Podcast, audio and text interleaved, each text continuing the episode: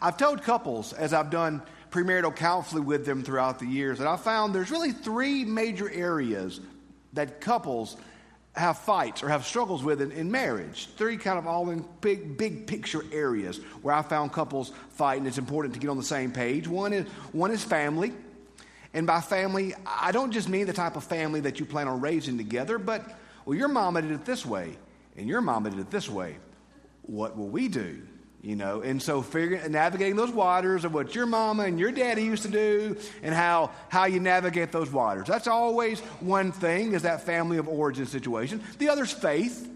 It's very important for couples to be on the same page with faith that faith is not a priority. It is one of those things that's easy to push off to the side. So faith is another thing that's important for couples to be on the same page about. But but probably the main one even more than those two um, is finances I call them the three F's finances. Because finances are often difficult for couples to come on the same page about because there's so many cool things out there to buy. So I mean, I mean, there's so many. I mean, there's, there's like r- drones now that like can shoot lasers. Come on, that's awesome. Who doesn't like that? I mean, remote control things that can do all kind of crazy stuff. Who doesn't want that? That's amazing. So as you can tell in our family, I'm the spender and Holly's the saver. It's the way it works. When I was in the Delta, they used to pick at me because uh, they said I couldn't go outside in the rain on a day like today because uh, this is back in the early 2000s. Y'all remember those little handheld, um, like Palm Pilot things they used to have back in the day? Well, I had a, I had a, a Microsoft version of that called a Compaq iPAQ. So I had my little handheld computer on my belt, and then I had my keyboard for my handheld computer on my belt. Then I had, I had my phone on my belt, and I had my beeper on my belt. Yo, I was cool. I mean, I was cool. There's no doubt about that. But uh, I couldn't walk outside in the rain or I'd get electrocuted. You know, that was, a, that was a problem with that. But so I've always liked to buy cool things, but probably my coup de grace, my greatest cool purchase I ever bought was um, I had this coffee maker once. I went through a season where I probably bought a new coffee pot every year, I'd say, at least for like a decade, I'd say, until I just got lazy and settled on my Keurig. But um, I had this one coffee pot that was amazing, y'all. It, it did everything but make you a ham sandwich. I mean, it was amazing. You put your beans in it at night, the night before, and it shot them over to the grinder, and it ground them, and it deposited them lovingly into the little basin there, and the water at the right temperature came down and caressed the beans and dripped into the perfect cup of coffee. It was amazing, but it sounded like a jet airplane taking off. And I woke up not only my family, but I think the neighbor's family. So, uh, so I was always going through coffee pots to find the perfect one. And so, uh, a big old waste of money. I mean, just a big old, big old waste of money. I was always the one wanting to get the newest or the coolest, whatever. Had to get the new phone and all that mess. I've kind of, hopefully, I've settled down as I've gotten older. But I've always liked to like to buy the buy the cool stuff. So, like I said, I was the spender, she was the saver. It's the way it works in most families. But you think of all that money I spent, what a waste it was if I just saved it or been smart with it. Kind of like Mary today. I mean, what a waste of resources. I mean, nard, I did some research on what nard was. Nard was a certain type of perfume that came out of India. Now, they were in, uh, in, in, in Bethany, which is outside of Jerusalem, and the interstate didn't run from Bethany to uh, India. So getting it from here to there was difficult. You couldn't FedEx it. There was no, you know, next day delivery back then. They took the grain that they raised in India and they, they, they squeezed it. They squeezed the, the, the water out of the grain and took that water and added to it different aromas and different, different spices and different things to give it the fragrant aroma. And then they congealed the, the, the, the, the liquid that was squeezed out of, the, out of the, the, the grain along with all the things they added to it. And they, and they let this form a solid compound that they then uh, would ship out. And so it had to be taken from the grain to the, to, to the aging of it. It took several months to make it. Uh, then they had to ship it through the Roman Empire all the way to Bethany. It was very expensive. It, it, was a very, very, very, very, very expensive perfume. And so, what a lot of people did, you know, you can go to New York and buy the knockoff watches and purses. There's a lot of knockoff nard going around Bethany at the time, the equate version, I guess you could say. Uh, so, that was what a lot of people used, but this is not what Mary had. Mary had the real deal, nard, that either she or her family had saved many, many, many, many months, maybe even years, salaries for. It, it would not be a hyperbolic statement to say that that perfume was the most expensive thing in her entire household. And she anoints Jesus' feet with it.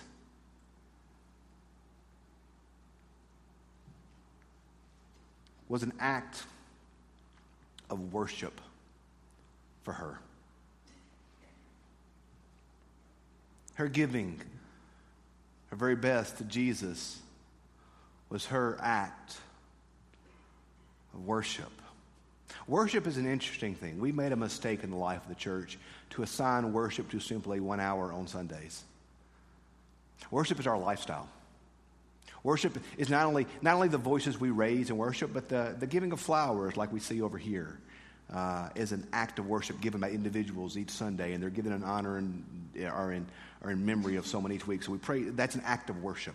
Brett Baker last week talked about how his service is an act of worship. Suzanne shared with you how, after all she went through, that she couldn't help but give back as an act of worship. The way we give, the way we live, it is an act of worship. Giving is one of those things, and I, y'all, I guess I'll be very honest with you. Uh, to, uh, to guests, visitors, sorry you came on the Giving Sunday. I promise, come back next week. I won't be talking about money again. but, uh, but yeah, giving is part of what we're called to do as, as believers. Um, it's one of the things that changes us. I heard somebody say three things will change you the love of Jesus, the love of a good woman, and giving. And I believe that. I believe that as we give, as we give, it is an act of worship. And that's the thing, y'all, I want us to understand about our stewardship stuff. Our prayers, our presence, our gifts, our service. These things are worship. They're not things we do to make God love us. They're things we do as a way to engage with God and receive His grace and receive His love and receive His, his, his glory. We worship our giving, how we use all the resources God has given us. It's an act of worship. And y'all, I hate talking about money. I do. I'm not going to lie to you about it. I hate it. I've had previous churches tell me I should talk more about it, I just don't like it. But it's important. And by the way, the Stoddards do it. We tithe. We give 10% of what we make to the church. We're taking, we we've done something risky. Finance may kick me out of the church with all this. We've been given, in your bulletin today is our, our financial card. Um, I don't want you to get turn this in today. I want you to pray about it. We, we've given you these little, these little tiles over the course of this month. We've given these to you to, uh, to be, as reminders to know that your story matters. And next week, when we turn in our giving cards and, our, and, and, and see where we're going to plug in and serve, um, we're going to take some tiles like this and make a cross out of it. It's going to be a beautiful reminder of um, our story and finding our story in the goodness of God and how it takes every one of us to, to, to paint the picture that God wants to paint. So I want you to go home and pray about this. If you pray about it, and God tells you not to give, don't give. I want you to lay this before the feet of God. Say, Lord, what would you have me do? You lay it before Him and He says, don't give, then don't give. I'm going to trust the Spirit of God to move. And I'm going to trust that we do this not out of repetition, not because it's what we always do, not because it's the way we're wired, but because it's an act of worship. It's an act of worship. And God deserves our worship. God deserves our worship.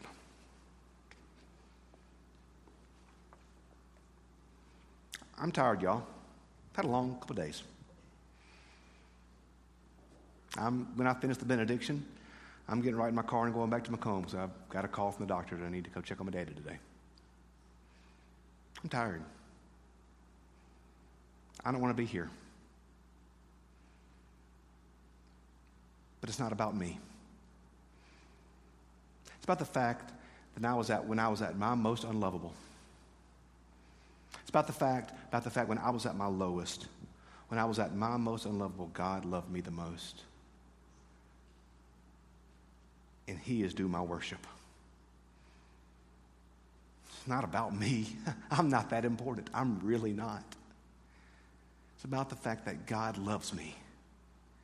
And all he asks in return is that I love him back with all that I am. It's not about you. It's not about the SBRC. It's not about the bishop. It's about the fact that God saved me.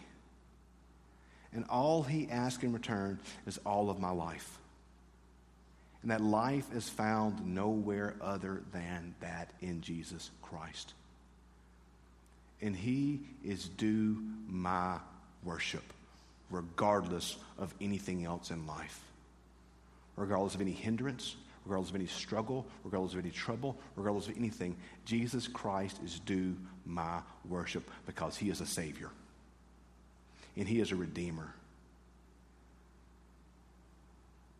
He desires our worship.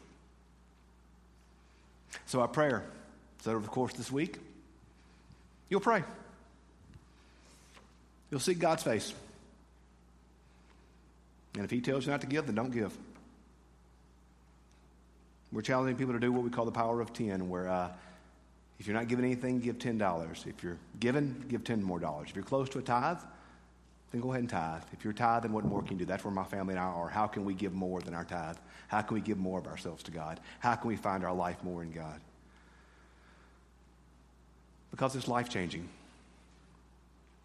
It's life changing. Mary gave Jesus her very best when others thought she was foolish but she knew he was due it. She knew he was due her worship. The same Jesus that was due her worship is the same Jesus that is due our worship today. Today, we give our all to Jesus. And today, will we find our life in him completely? Let's pray.